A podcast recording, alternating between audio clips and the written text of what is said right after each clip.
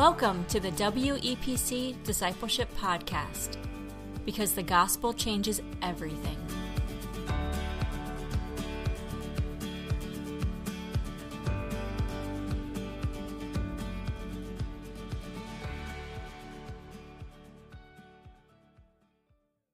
Good morning. Good morning. A wonderful greeting. Oh, good. Yes, they were great. Yes. Uh, I'm glad. Yes, they are. They're super fun. I, I can step further back if you want to be. Shane, there our penultimate class, and I I fixed it for you. Simon is facing the correct way. What do you think? No? Does that, is that, does that work?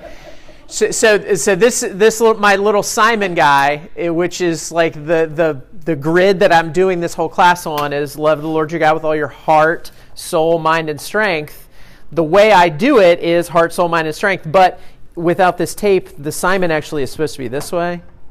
But I can't do heart, soul, mind, and strength. i can't do that because of the the thing, uh, because of the things, because of the things. So I have to keep it that way every week, sh- not every week, but many weeks, I come in here and Shane has come over here and flipped it around. You always notice. I mean, not always. I think it took me a couple weeks before I realized what was happening.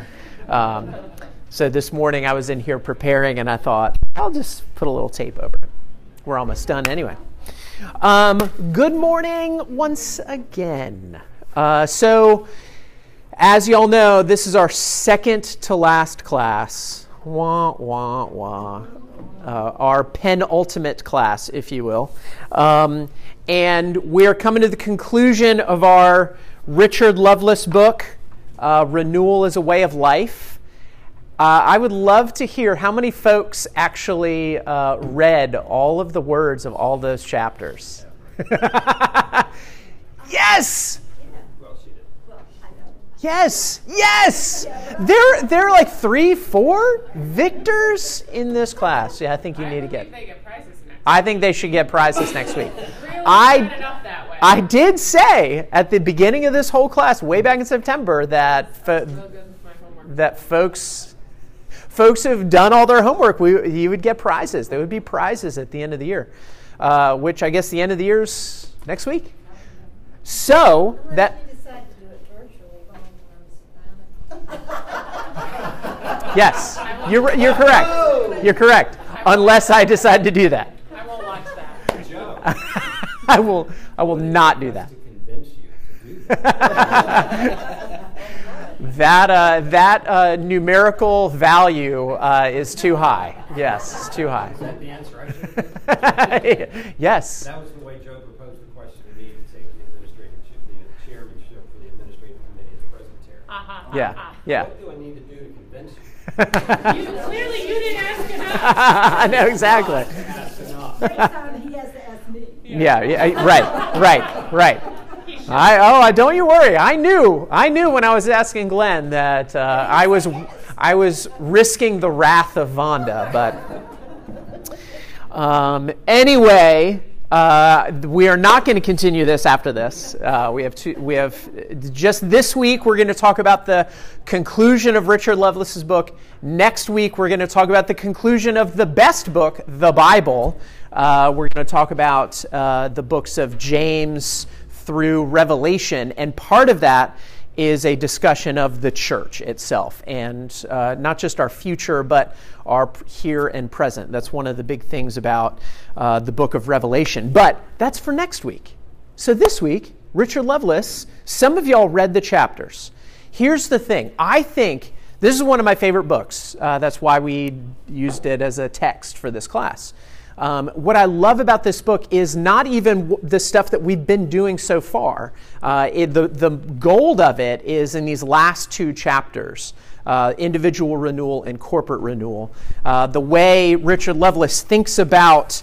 Um, it- you know, individual spiritual renewal uh, comes out in those chapters. But before we get there, we're going to talk about this first chapter, uh, chapter six, the messianic victory, which in sum is basically taking the, what Richard does is he takes uh, all of this stuff that we've been talking about and says the same thing we've been saying, which is all of the spiritual life is based in our, say it with me, union with Christ.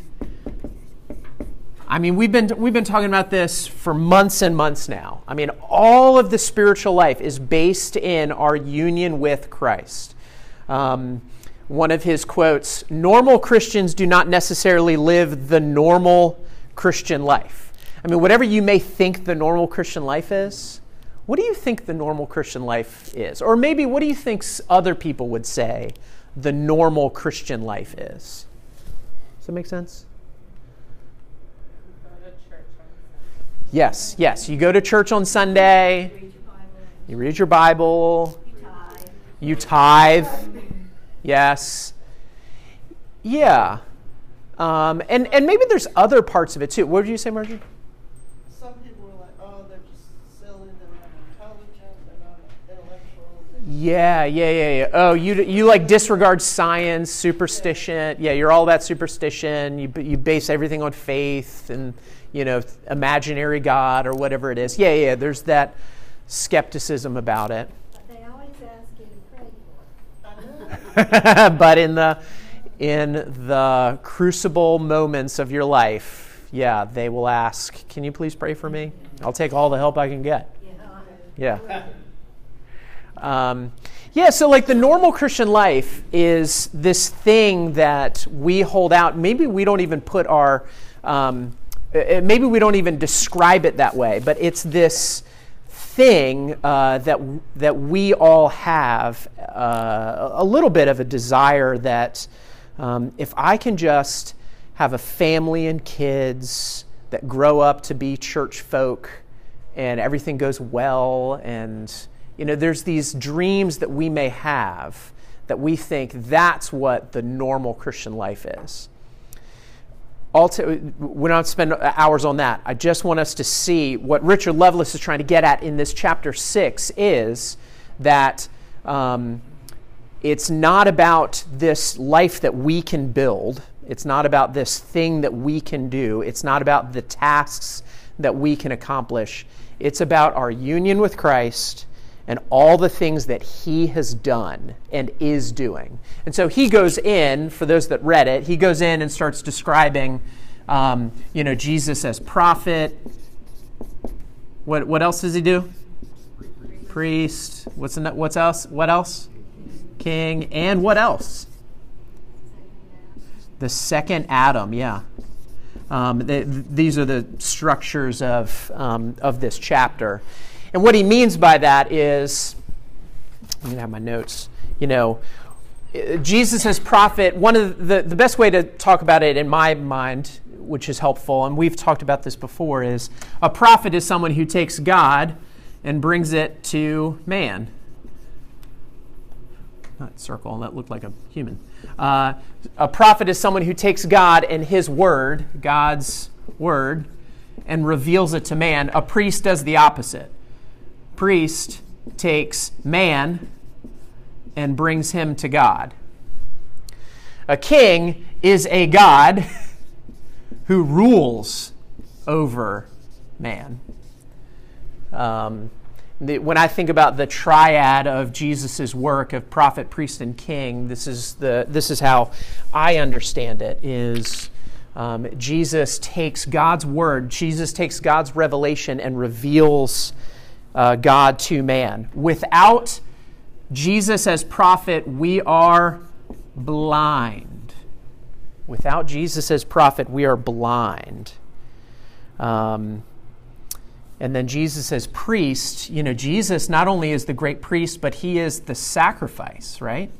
He's not just the great priest, but he is the lamb. Behold, the Lamb of God that uh, um, was it Nathan? The uh, disciple Nathan, I believe, saw uh, the disciple of John the Baptist was talking with John the Baptist, and John the Baptist sees Jesus walking by, and what does John the Baptist say? Behold, the Lamb of God. Jesus is not just the priest, he is the sacrifice itself. Um, without, so, you know, if the Jesus as prophet reveals that we're blind, and then all of a sudden he reveals and makes us be able to see, that's amazing. That's so great that Jesus as prophet gives us the chance to be able to see. But um, I can't think of a good illustration of this. But what's the problem is that once you, without Jesus as priest, thank you, Jesus, that you made me no longer blind and now I can see. And then I open my eyes and see I'm in a problem. this is a problem. I am stuck. Uh, I need some help. And so, you know, we are, without Jesus as priest, we despair, right? We despair. Kind of like linked to the blind. Without, without Jesus as prophet, we're blind. Without Jesus as priest, we despair. But he gives us, he gives us, um, well, we'll talk about it in a second. Um, he frees us. Frees us. He saves us. And then Jesus as king, you know, we know the law. We now have an offer of the solution to the problem as priest. But as a king, he is powerful, he is authoritative. You know, Jesus doesn't just make us see, he doesn't just bring us free, but he actually gives us power. Um, but, you know, I, I think it's good to see when we talked about the Old Testament, if you remember the Old Testament uh, conversation, the great promise of God in his covenant to Abraham, especially, was about two things. It was mostly about two things it was about a seed and land. You know, uh, God says to Abraham, uh, uh, You will be father of nations, right? I mean, he changed his name from uh, Abram to Abraham to say, You're going to be a father of nations. And not just that, but all this land you see before you, this will be yours, this promised land. And so the Old Testament is really about the continuing seed and the continuing land. Jesus, as king, is not just king over us people, individuals, he is king over all of his people and all of his land. And all of his land is here and now. It's not just it's not just heaven. What is the famous Abraham Kuyper quote that uh, there's not a square inch of this creation that Jesus doesn't say, mine? He looks at every little bit of his creation and says, that's mine. That's mine, including yeah, including the worst parts of whatever it is. So I, I, I, I, say that, I break this part up of king because I want us to see that it's not just individual salvation, which you could sort of start thinking that way.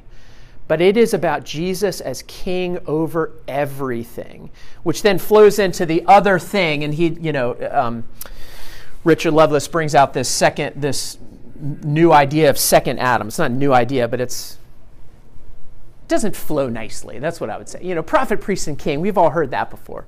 But this other idea of second Adam. Um, you know, we all know that we all die in the first. Who was the first Adam? That was a dumb question. that was a dumb question. I mean, John's like, what am I here for? Why am I awake for this? Unbelievable. Unbelievable. What am I doing? Um, yeah, who the first Adam was Adam, and uh, I know some of you are Hebrew scholars in here. What does Adam mean? Man. Yeah, Adam is Hebrew for man. I mean, it's just like the simple, I mean, Adam. Um, there are plenty of instances in Hebrew scripture where Adam is used not as the name of Adam, but just man. I mean, this is just, that's what it means. So God made man, Adam. Uh, he was the first man. And as we read in Romans, uh, Romans 5:17 for if because of one man's trespass, one man trespass, death reigned through that one man, much more will those who receive the abundance of grace and the free gift of righteousness reign in life through the one man, Jesus Christ. You know, we die in Adam, but we are alive in the second Adam, the second man. And I think it's really important for us to see this is what covenant theo- theology is about is representative. That's what covenant things are about. It is representative. First man, Adam, represents the seed, represents all of humanity. Christ comes along and says, I don't want him to represent my people anymore. Christ says, I want to represent my people. So he says, I'm the second man because I am now the new representative. The new covenant that I have made means that I represent man. If you believe in Jesus, if you believe in Jesus, and if you are united with him, he's your representative. Um, I was just in a courtroom this past week in a weird thing that I was testifying at, and I was able to see lawyers up close. And I, uh, when I was thinking about this class, I was thinking about that. Who do I want when you see that lawyer? I mean, the, the plaintiff and defendant, they don't speak in the courtroom, right? The plaintiff and defendant just sit there and they trust and they hope that their representative represents them well, right? Um, these are the questions. Uh, when you're in the courtroom of God, I hope and pray you are not the one that is speaking, but I hope and pray that your representative Jesus is speaking. Spent a long time of just dumping all that out because I think it's really important. What we're about to talk to and what I really want us to discuss this morning is chapter 7 and 8 about individual renewal, corporate renewal. It's all based in this. It's all based in union with Christ and the great work that He has done. Union with Christ is our spiritual life. That is it. That is what it's all about. It's not just Him, you know, the Sunday school answer is Jesus, but think about this mysterious thing that we are united with Him. I mean, that's crazy. That's utterly crazy. That it's not just the Sunday school answer of, well, Jesus, because that's a word or that's the person that's the main character in the Bible. But no, if all of this is true, that we're blind and He makes us see, that we despair because of our sin and He frees us, that He is our King over us individually and corporately over the whole world, and He represents us only if we're united with Him. Amen. I, am going to stop rambling. Uh, any thoughts, questions, anecdotes, jokes? Okay, if you turn in your handout, you will see uh, on page three, I, we're, we're going to come to the page two, but on page three is um, the figure, uh, figure three on uh, in page 162 of the book, and this is the core thing of the whole book. So I should have said that early on, like in, in September. If you want to know what the outline is of the book, just go turn to page 163 and you'll see. Um, because for, for months, as we've been talking about Richard Lovelace's book, we really have been talking about the preconditions of renewal. And what are the two preconditions of renewal for those that can read? His justice and his love. Well, before, before, uh, like, not even that, not even those things, but what's right next to it, number one and number two. Awareness of God's holiness. Yeah, I, not not these two, but those two. Oh, Yes, awareness of what? God's holy. God's holiness and awareness of what? Yeah, the depth of sin. I mean, we've taught we've been talking about that. The preconditions of renewal is you need to know that God is holy, and you need to know the depth of your sin. Um, if you Reformed theologians in America love the Puritans, we do. We love the Puritans. A lot of this book, a lot of the things is uh, that that uh, I read, Jonathan Edwards, Thomas Sibbes, uh, uh, John Bunyan in the famous Pilgrim's Progress. I mean, a lot of these these Puritans. But outside of the church, outside of the Reformed world, what kind of um, reputation do Puritans have? Besides being puritanical. Bes- Besides being puritanical? Whole word based on there's a whole word based on them that is not necessarily positive. Yeah, yeah, Um, yeah. oppressive in their rules, Oppressive in rules. lacking, lacking in grace, fire and brimstone. Yep. Witch Yep. Yeah. Salem witch trials. Yeah. Yeah. Edward's sermon was at the moment. Yeah. Sinners in the hands of an angry God. Yes. Yeah. Uh, I, we don't have time to talk about all of that. Um, uh, the thing that I love about Sinners in the Hands of an Angry God is like the illustration he uses. Jonathan Edwards was a, uh, he loved creation. He loved creatures, animals. This is like one of his things.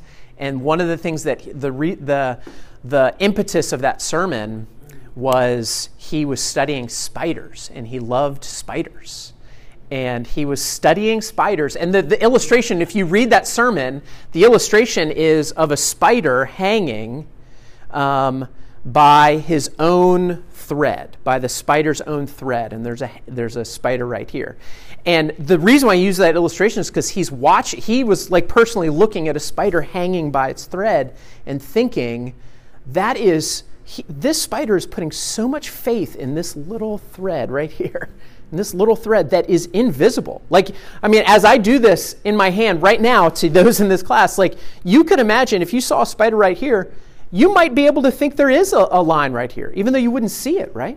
I mean, this, it's just this powerful image of putting so much faith in this invisible thing. And then he, you know, said, this sinner right here is in the hand of an angry God. A, not an angry, I mean, he said angry God, but we would then translate that as a holy God, right? Holy God. We don't have time to talk about the sermon, Sinners in the Hands of an Angry God. Um, well, I won't. Shane in the face of an angry Joe. That's what that is. Um, I, it's not true. That's not true. I know it is. As he drinks from his grumpy mug. Um, uh, I, I bring up the Puritans because I, uh, all of that is true, and I do believe that there is some there's some truth to every stereotype, right? Uh, the Salem witch trials is a black mark on uh, the history of those people, I would believe. And there are some true things. If you read um, The Crucible or The Scarlet Letter, you know, I mean, these are things that you're just like, oh, wow, these guys really were rough. Now, the Crucible was written when in the 20th century? They're looking back. Now, the Scarlet Letter that was written at that same time, or at least uh, a few years after that. So I would take that more. All to say, if you actually read Puritans, if you actually read them, such as if you want a book on prayer, you should read. I know some of you have read the. Um, the Valley of Vision. Thank you. The Valley of Vision is a book of prayers, Puritan prayers. The Valley of Vision. And I would say if you're around West End Presbyterian Church long enough, you will read one of those prayers in our worship services because we use those every once in a while. The Valley of Vision, it's a great book of Puritan prayers because once you read it, you begin to see they were so captivated with the holiness of God and the grace and love of God. Grace and love. And I know, um, um, yeah, I don't have to talk about. Uh, the holiness of God and grace and love of God. I got to move on. Um, we need to know our awareness. The, we need to have an awareness of God's holiness. We need to have an awareness of the depths of sin. But then we get into chapter seven, I believe, second to last chapter, individual renewal, the primary elements of renewal. And so this is where Richard Lovelace, we start getting into the, some of the gold of the book. Because what he says, the primary elements of renewal, can someone read for us what is the first primary element of renewal? Justification, which we have talked about. Justification, we have talked about. Um, and he takes a lot from Colossians 2. I'm just going to read a couple of these verses. This is Colossians 2 13 to 14. And you who were dead in your trespasses and the uncircumcision of your flesh, God made alive together with him, having forgiven us all our trespasses by canceling the record of debt that stood against us with its legal demands. This he set aside, nailing it to the cross. I love the beauty of Paul's letters. Um, those verses t- speak about justification, the, the first primary element of renewal, which is a lot of what we just talked about with prophet, priest, king, second uh, Adam. That we are free from the guilt of sin, free from the guilt of sin. Or another way of saying it is, you are accepted. Like you were represented by the first Adam, dying in your sin, blind and in despair. And God said, I am going to free you from the guilt of it. It's gone. Before that courtroom, you are freed from that sin. You're freed from the guilt of sin. What's the second? What's the second uh, element of renewal? Sanctification, which again we've been talking about. Sanctification. Verses 11 to 13. Again, this is the same, this is Colossians 2. This is the verses right before what I just read. In him, in who? In Christ.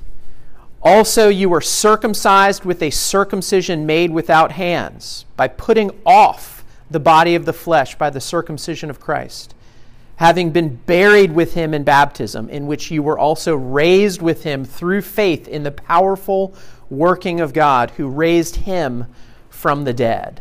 Um, that speaking to you know this bur- this this uh, burying and rising again, the putting off of the body of the flesh. Sanctification is no not justification speaks to the freedom from the guilt of sin. Sanctification speaks to the freedom free from the rule of sin. You know, we are no longer slaves to sin. We no longer have to follow sin. We don't have to follow Satan. We don't have to follow the rule of sin. We are freed from the ruling power of sin. This, this is the cleansing of our lives. Cleansing of our lives. This is what we do because we are freed from the guilt of it. We are also freed from the rule of it. It's not just, I guess what I'm trying to say is sometimes people think justification is God saying you're free, and sanctification is us responding and saying, okay, now that I'm free, I'm going to go work really hard to prove that I'm a good Christian. No, it is the grace of God to free us from the guilt of sin and the grace of God to free us from the rule of sin. We don't have to follow that sin anymore. What's the third element of primary element of renewal? The Holy Spirit within. In other words, we are not alone, right? In other words, we have, uh, yeah, we are, you are not alone. What did, you know, what did Jesus say when he left? Uh, he said, I need to go. He said to his disciples, right, you know, in that, uh, the Olivet discourse um, in John 15, I, or John 17, I need to go so that you, the helper can come. You are not alone. Um, I, am sure I've said this before, but it's worth repeating. Oftentimes people say, well, Jesus shouldn't have left. He should have just stayed here. If he's if he can, Jesus could bodily come right here to be with us. And it is true that Jesus could come down right now at this moment and stand right here and he would be right there. Praise God. That would be really cool. um, but we would have a God right there. But he says, I have something better. There's the God of the universe right here within us. That's even closer than right there. Even if he's standing right here, closer is right There's a brother who is closer. There's someone who's closer than a brother, says the Proverbs. We are not alone. We have the God within us. We are not orphans, as Romans 8, 15, 17 talks about. We have the Spirit of Christ in us. Um, yeah, plenty of other things. And then the fourth one uh, what's the fourth element of renewal? Authority and conflict. Yeah, yeah, yeah, yeah. Authority and conflict. Spiritual authority in conflict. Um, some of y'all know I've been doing this uh, dissertation stuff, and I am so glad it's done. It's almost it's almost done. I still have a couple edits, which is ridiculous. Um, uh, I, did I say that out loud?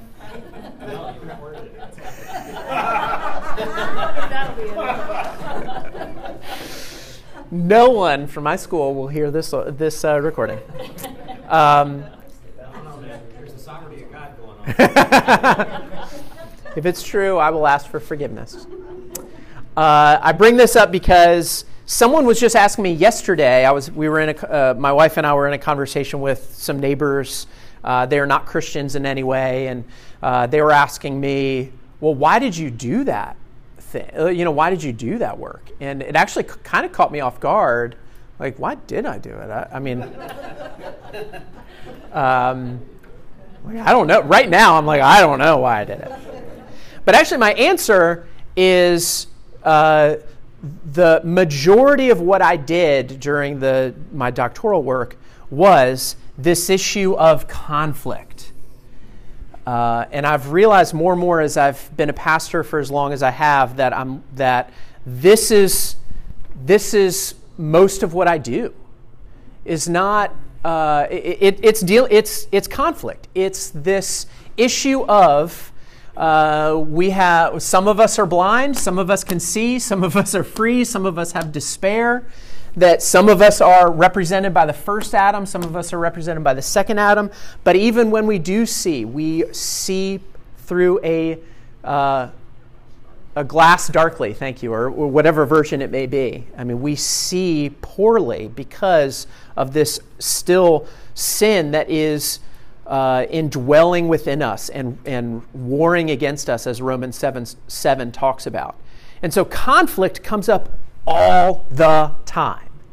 Uh, so I bring up that whole thing about the, the work because uh, it was, it's been very helpful to think through what is this conflict that we all have as Christians? What are the things that we are doing uh, in this conflict?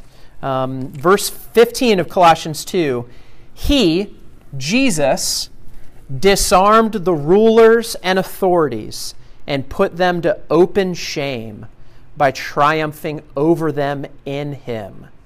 Jesus' victory of the enemies in his atonement. Jesus is victorious, and I would even say Jesus is victorious, but it's not really a but. Jesus is victorious, and if this is true, you are victorious.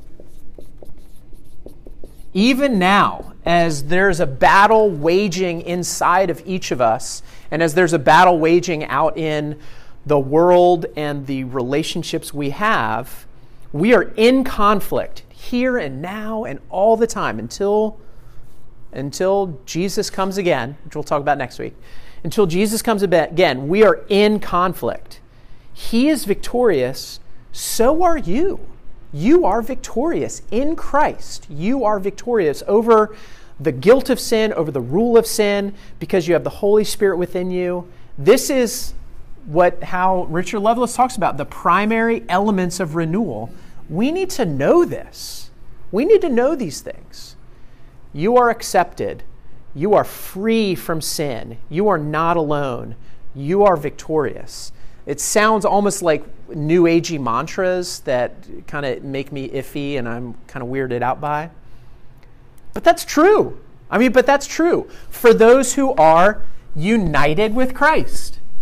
Those are true statements, and we need to remember that when we're in this battle. Questions? What is the difference between union in Christ and faith? But you said that it's not just faith, and we hear that most of the time. So I understand. I just want to know. Yeah, yeah. The short answer, the short answer is union with Christ is our ground of salvation. It's our ground in everything. Faith is what gets us onto the ground. So, union with Christ is everything. Faith is what gets us on there. It's the instrument. That's one way theologians talk about it. If faith is an instrument that gets us to the ground. So, we should never think, oh, Christian life is all about my faith, because all that's doing is putting, putting emphasis on you and on your work that you're doing. You should put it on the ground that you're standing on Jesus. But Does that didn't we make- talk about that one Sunday We did talk, yes. where we said that faith is the conduit of grace? Yes. Yeah. When you eloquently said, faith is that conduit that brings us in there. Yeah. Brings to grace Yeah. Yeah. I agree. A a quick question there. Um, would you elaborate the, the, position of uh, the con- conflict here? I, kind of equated it with, uh, with Catholic doctrine. And, and what it seems here is, um, in Catholic, the pastors are allowed to, their salary, married, or, Right. and, and would that base with PCA uh, doctrine, the- theology here? If, and, I, and I specifically asked uh, my priest one time when I was in high school. I asked him, I said, why he did not marry Yeah. at that time. He was Catholic. Was not, I didn't marry because I want to follow Jesus. Right. I want to have conflict here. Yeah. Oh, of having a family. Yeah. At the time, I'm following Jesus. Right. That's one I have just to stick. Yeah. And we asked him specifically, that, did God call you? They said, no. I, we had a war, during World War II, that we had to leave when I had five brothers. At Right. the time in Italy, we have to go either to the military or go to the place. So we went, and I decided to go prison. And we I see. back and tried to say, Yeah. you're a coward. Right. So it Right. make it simple. So uh, i- i- how would that, with the PCA doctrine, that, uh, you know, having all of these, would that also contradict with the faith that, hey, I'm just going to follow Jesus for me not to have all these things, not to have the conflict. Yeah. I, I, I'm, I think I'm understanding what you're saying. I, So I, I hope that you understood my point of view. Yeah, yeah, yeah. Maybe I think we're talking about uh, a different definition of conflict. Like a you, I think what I'm hearing you say is sort of a conflict of interests at that point, like a personal conflict of interest between uh, someone who wants to serve the Lord primarily and doesn't want to have the conflict of interest of, of I want to be all about Jesus as a celibate Christian and I don't need, I don't want to add in a distraction. I don't feel called to add in a distraction of having a family. And I think that is a, a, a good, solid, appropriate thing because the Apostle Paul says that explicitly that it would be better for you to not marry and just remain as me. Uh, to be, and I forget exactly how he said it. So I, so I, I, I agree with you that there are some great, whether you know, we don't have to talk about Catholic and Protestant um, doctrine on uh, celibacy of priests, but the Bible does talk about celibacy as a wonderful, good thing, and so uh, so that I, I would answer that. Now, this conflict is dealing with the conflict the, that Paul talks about in Romans seven. I do what I don't want to do, and I don't do what I do want to do. and you know that that's the conflict, this warring battle in, that I, that this is referring to, that I want to refer to, is Romans seven, this inner war that we're doing. Um, so that's what I would say. So, in the interest of time, because I only have 15 more minutes, um, we want to. I want to get to the other one, which is I, I, I hate to erase this because this is like I'm just going to take a picture. Uh, actually, at the end of each morning, I um, I take a picture of these the board. Uh, this is like the core of it: the union with Christ, prophet, priest, king, second Adam. Like that's the core of it. So remember that. Okay, now I'm going to erase it um, because the graph is not done, right? There is some other stuff that we should talk about. The graph that Richard Lovelace puts on page 163 or 162, yeah, 162, figure 3, is the secondary elements of renewal. These are the primary elements of renewal based in our union with Christ. I'll put that up here union with Christ. With Christ. Um, based on that, primary elements. Now we get to the secondary elements. This is where faith, our spiritual life, really starts, uh, you know, taking root in our lives. So, can someone read for us what's the first secondary element? Mission. Mission. When he talks about mission, where are my notes? When he talks about mission, uh, he's talking about uh, the the twofold. I mean, he he splits these up. I don't know if I follow a lot of the distinction between splitting up in what does he say in proclamation in social demonstration, but uh, in this one it works out. Um, if uh, he says in page 163 if we want to abide in the messiah if we want to be united with christ abide in the vine as john 15 says which is one of the best we must go where he wants to go. I think that's probably the, the that's that's my favorite quote. That's that's my favorite quote of this chapter if we want to be united with christ we need to go where he wants to go So, where do you think he wants to go?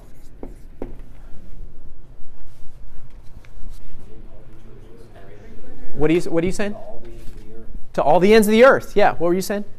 what you said. Yeah. I said everywhere. so yeah.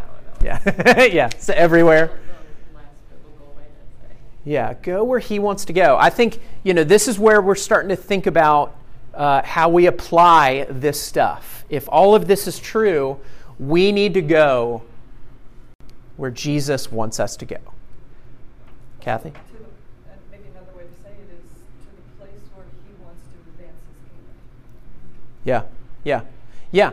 If he is truly the king of every square inch of this creation, then we need to go where he where he's advancing. We need to listen to our general and say, "Okay, where are you where are you where are you bringing me now?" Yeah. You calling me to go up this hill? Okay, I'll go up this hill. You calling me to sit right here? I'll sit right here. Yeah, we need to go where he is calling where he is advancing his kingdom. I like that saying. This is Matthew 28, the Great Commission. Matthew 28. It's- Yeah. He explicitly says Yeah, it's Matthew 28.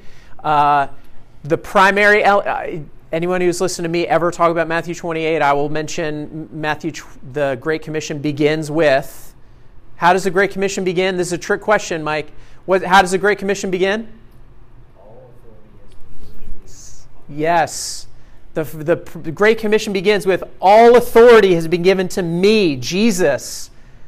And then you should go, therefore, into all nations, baptizing them in the name of the Father, Son. You know, going, going. Yeah. Um, yeah. Yesterday, I gave the worst witness, Christian witness I've probably ever done. Totally got me by surprise, and I've asked the Lord so many times to help with, with this, you know, getting in public being a bad witness for Him.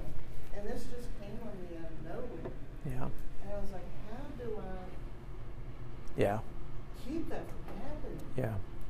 you know, where I'm, I, I got this persona over here, but when I'm in the world, the world, um, it's so hard to Yeah. just revert. It is very hard. Uh, Margie, it it is very hard. Um, praise the Lord. No one's salvation is based upon your witness. Right. No one is no one's salvation is based on your witness. People's salvation are, is based on union with Christ and His work. He's going. He's calling you to be ready in season and out of season. He's calling you to be ready to give a testimony at all times. Uh, and so you need to work on that. You should work on that. Uh, but at the same time, your great arguments may not be what convinces someone.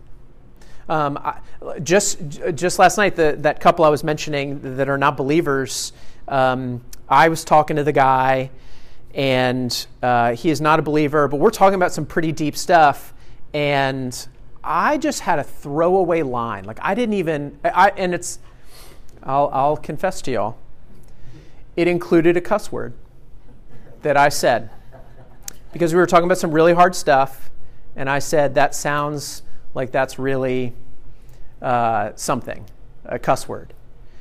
We go on the conversation.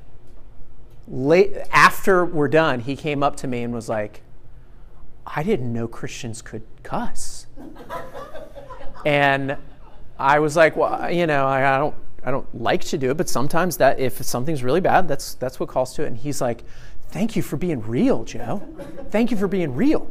Now, whatever that you may think about cussing, it actually I think that was probably the best thing that happened in our conversation was he could see I think life is not just all roses, but sometimes life is thorns, and it really stinks. And that was something. So anyway, I, I, God can use whatever we want to use. All my great arguments, he didn't hear a single word of that.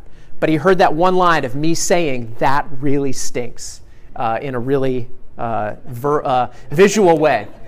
Um, but mission is not just going where he wants to go, it's also this uh, social aspect to it. Social aspect. And we don't need to talk about this too long, uh, but I think it is important for us to see that it's not just individual mission, but it's also what is the church supposed to be doing to fight structural evil.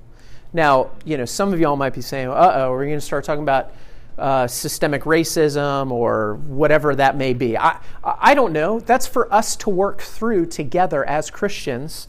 Uh, but we're in conflict, and it's not just individual conflict, it is real, global, regional conflict that we're in, and we need to fight those things. Um, you know, we can stand with our Catholic brothers and sisters on uh, fighting for the rights of unborn. And, you know, whatever you may think about the theology, whatever, John, whatever I may think about the theology of Catholics, I could say, uh, priest and nun, I stand with you and agree with you on the murder of unborn children through abortion. And we'll fight for that right together. Uh, but I could also stand with some of my more liberal folks uh, if we're fighting structural evils that some of the other conservative folks don't like. We can stand together. Is all that saying? All that makes sense? So we are on mission and we need to pray and work towards that. Um, we need to pray and work towards that. Uh, so, speaking of, what's the second one? Prayer. Um, yeah, prayer. Um, prayer is, this is a quote on page 171 prayer is one of the most crucial ingredients both in individual spiritual growth and in the renewal and extension of the church. Prayer is where it's at. Uh, for years, I worked for the, a great um, nonprofit, non denominational, uh, there's a term that I'm losing parachurch ministry. Thank you. Uh, the parachurch ministry of Young Life. It's a wonderful ministry. I love it. I support it. Um, I think it's really great. One of the, the, the things that was just beat into our heads in Young Life, and I think we need to beat this into the heads of people at church as well, is before you can start any new ministry, get people together to pray.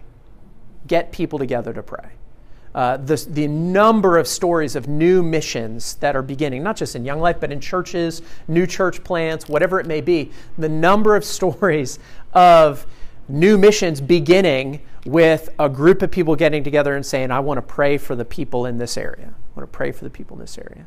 I say that, and then at the same time, it is really hard for me to sit here and think it is productive for me to sit in my office and turn the lights out and close the door and pray. And I do that, and two minutes later, I'm like, Am I done yet? Is anybody else that way? Or am I just the only? Yeah. I mean, these are the things. Prayer is hard, but it, but it is productive. It is the best thing we can be doing most of the time. If you don't know what to do, just sit into go into your closet, go into your living room, go outside into the woods, wherever you may be, or in the middle of a busy bus and close your eyes and sit and pray. That is a productive thing that we could be doing. Um, yeah. Um, yeah. Uh, I, as I was reading, I wrote this note. It is simply the way a kingdom person lives. He operates as if he can communicate and abide in the king. It's not a prop, an act, it's not just an activity, it is life, right? It is life. Prayer is keeping us connected to the great King uh, who rules over us. And what's the third secondary element of community?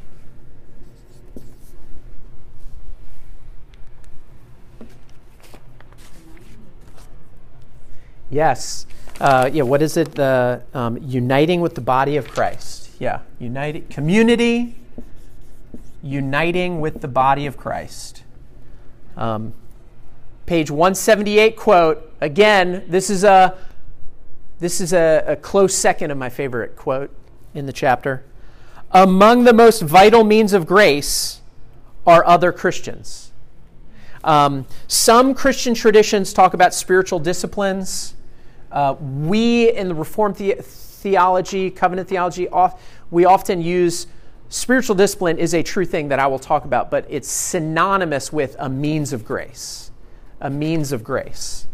Means of grace. Because spiritual discipline is wonderful, and I think those are good. Spiritual disciplines. Um, spiritual disciplines are great, but oftentimes you sort of walk away thinking the emphasis is on me doing the discipline. You know, I got to do the discipline.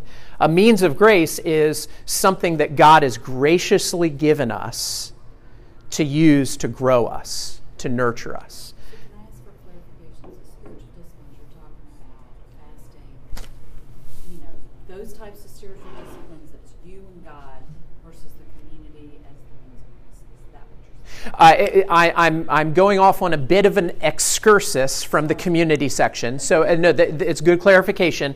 Uh, I, I'm just trying to define means of grace.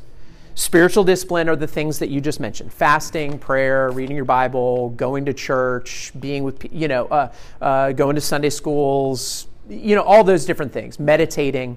Those are spiritual disciplines. I would also say they are also means of grace.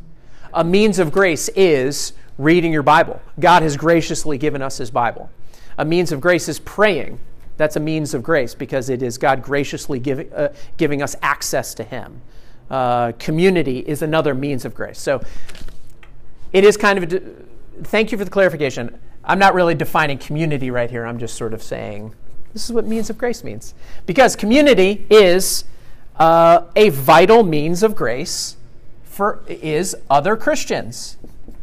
Other Christians. Uh, that's community. I mean, uh, I, don't know what else I can say about that. Let us not give up meeting together as some are in the habit of doing. Um, Actually, I do have one other thing I'll say about this. This is a quote that I think is really great. And this is, again, this is Richard Lovelace writing this book in the 70s. All right, so what is that, like 300 years ago? Um, Wait a hey, I resemble that remark. Um, page 179, the American dream. So this is what the American dream that may have changed since the 70s. I don't know, but the American dream. I think this is still true. Dismantles the body of Christ into component family units, pursuing dynastic success. So it's sort of like you know, the American dream is like, okay, I, I participate in church as Joe Brown, but really what I care about is my own family. And I'm going to work to raise up money, to raise up Christian kids, to raise up good, to be a good witness to my neighborhood. That's what I really care about. And if, if I interact with y'all, I'll pray for you. I'll, uh, you know, maybe I might help you maybe if I'm being gracious at that moment. But really, it's about me. What he's saying, and I think this is this is a a, um, a scalpel to our problem in some ways. Uh, the, it dismantles the body of Christ into component family units, pursuing dynastic success. Christians under these conditions draw spiritual strength not from one another, as the scripture prescribe, but from one or two church meetings a week in which there is little interaction. Uh, the amount of times that I know people are like, well, I'm just going to go to church and who'd you talk to? I don't know. I didn't talk to anybody. Um, I think this isn't just on you, it's also on those that f- structure and lead churches. How do we create a church community where we really do believe this, where we really do believe it's not just what can I get out of worship or even what can I give to worship, but if other Christians are a true means of grace, how am I pursuing other Christians? How am I be, allowing myself to be pursued by other Christians? That's hard. Um, I, am out of time. So what's the fourth? What's the fourth and last? Is it the last one? Yeah. Yeah. Theological. Yeah. Theological integration. I'm, uh, I'm not going to read it all. Um, yeah. I mean, in other words, it's not just what you believe. It's it's not just orthodoxy. Orthodoxy. It's orthopraxy. Um, you know, doxy, what you believe, belief, praxy is practice. Right belief is ortho, is right. Right belief and right practice. Um, we need to have both. We need to have both. Uh, we need to be able to stand on what is true and right, and at the same time be able to be flexible enough to say, I can see the truth over there in that little corner of that, um, that Pentecostal church over there that I don't really want to interact with on, on most days.